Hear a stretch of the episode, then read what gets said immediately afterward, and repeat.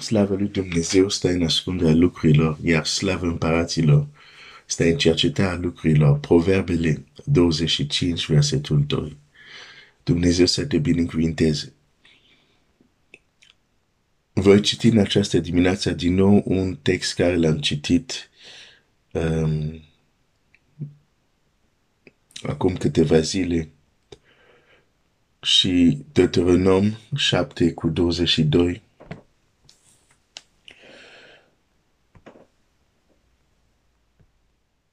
Suntem uh, în cartea judecătorilor și în introducere vedem ce aduce golul. Un gol nu este niciodată, cum să spun, inofensiv. Va aduce ceva, chiar dacă nu se vede imediat. Geneza Deuteronom 7 cu 22. Și Domnul Dumnezeul tău va izgoni încetul cu încetul aceste neamuri dinaintea ta. Nu le vei putea nimici îndată, ca să nu se mulțească fiarele câmpului împotriva ta. Acum aș vrea să ducem acest text la un alt nivel. Vechiul Testament este umbră lucrurilor viitoare. Tu și eu nu mai suntem în umbră. Nu mai suntem în vechiul testament. Nu mai suntem în vechiul legământ.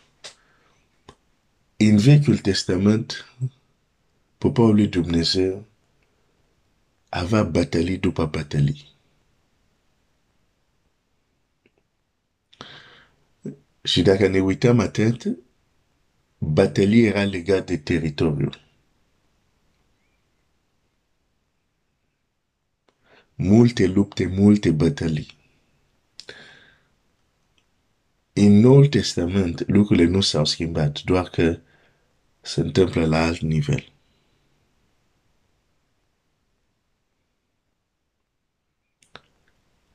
Se dă o batalie extraordinară pentru pentru și la nivelul minții noastre. Și aș vrea să realizez că tot ceea ce putem face sau nu putem face în viața noastră este direct legat de bătălii care le-am câștigat la nivelul minții sau nu.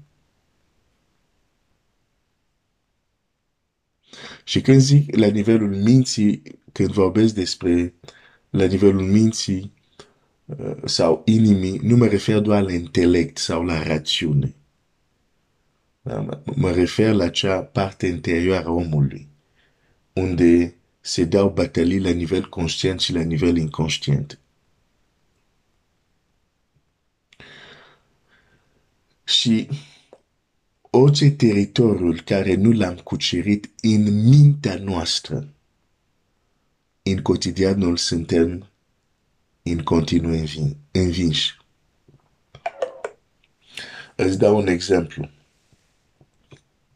Un copil al lui Dumnezeu, chiar săptămâna asta e săptămână, avem săptămâna de rugăciune prin paștorul lui Dumnezeu, am început ieri um, și Domnul să ne ajute, dar e o săptămână de rugăciune care uh, e diferită, va fi diferită um, cu ajutorul lui Dumnezeu, dar prin faptul că și noi ne dorim să înaintăm și să progresăm cu Dumnezeu.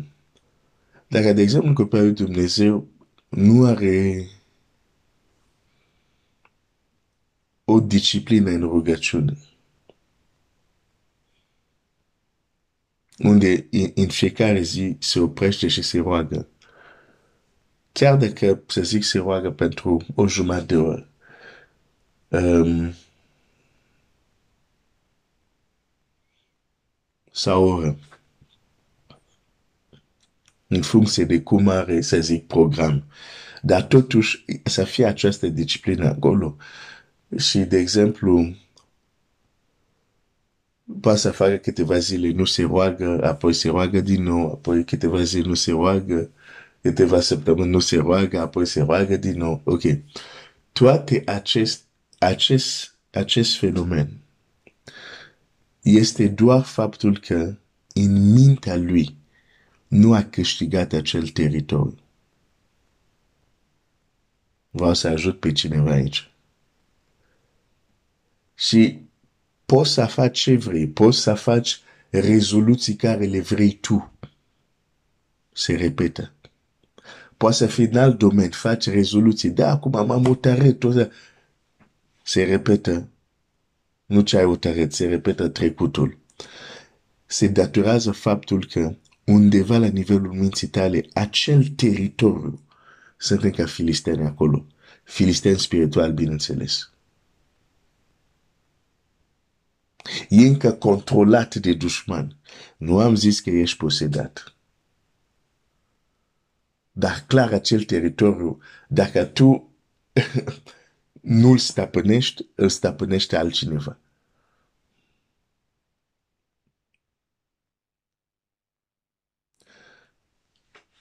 Și când folosim armele lui Dumnezeu pentru a cuceri noi teritorii la nivelul minții, automat în viața care se vede, viața vizibilă, se văd schimbări, se văd um, lucruri care sunt diferite. Deci bătălia minții, bătălia spirituală este extrem de importantă. Deci, când noi nu, nu cucerim noi teritorii, de viața noastră nu se schimbă. Sau mai rău, uneori pierdem teritorii care le-am câștigat.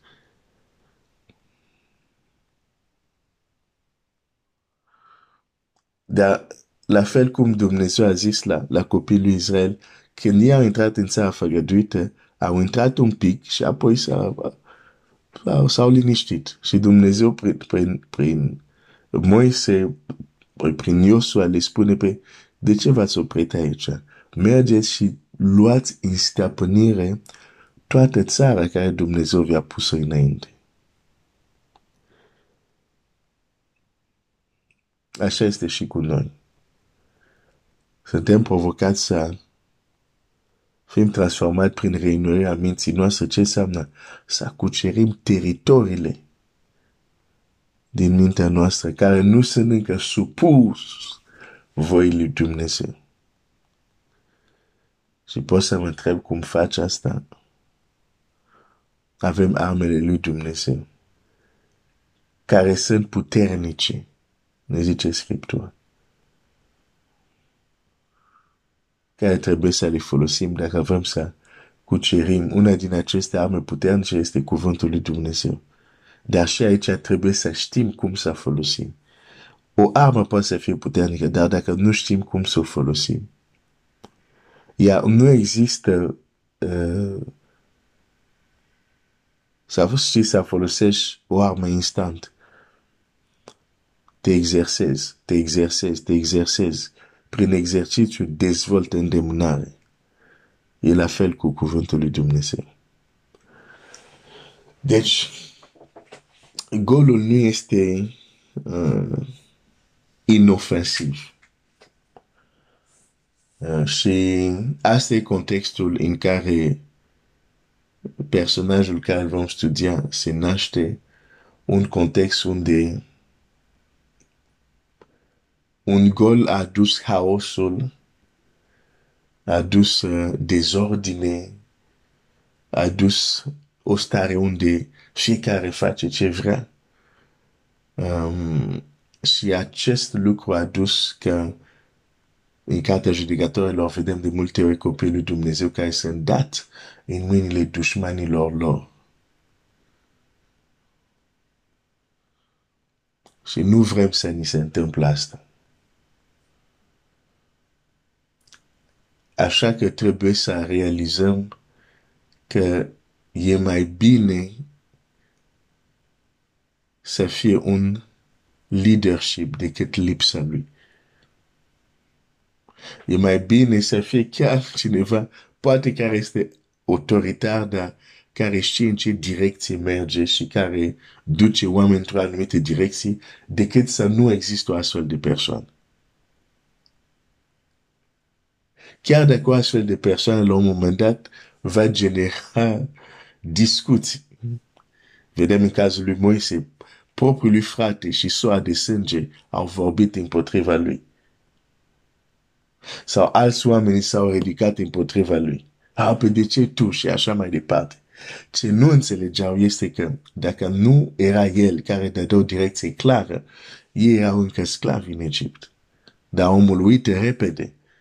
Și apoi în timp, a, început, a, pe, pe, pe de ce tu te ridici deasupra tuturor? Toți sunt aleși de Dumnezeu sau nu știu ce teorii de genul acesta, care sunt și foarte, cum să zic, la modă astăzi. Uh, orice loc are nevoie de cineva care dă o direcție. Fie că vorbim de viața ta, fie că vorbim de familia ta, fie că vorbim de comunitatea ta, de unde lucrezi, trebuie să existe cineva care dă direcție. Trebuie să existe o autoritate. Lipsa ei e deschiderea haosului. Și ieri am citit un text legat de suntem lumina și când nu, nu luminăm, lăsăm un gol și întuneric înaintează. Uh, poate mâine mă întorc la el pentru că nu am terminat ceva care era acolo. Um, și apoi probabil începem să vedem despre cine vom studia în cartea judecătorilor. Dumnezeu să te binecuvinteze.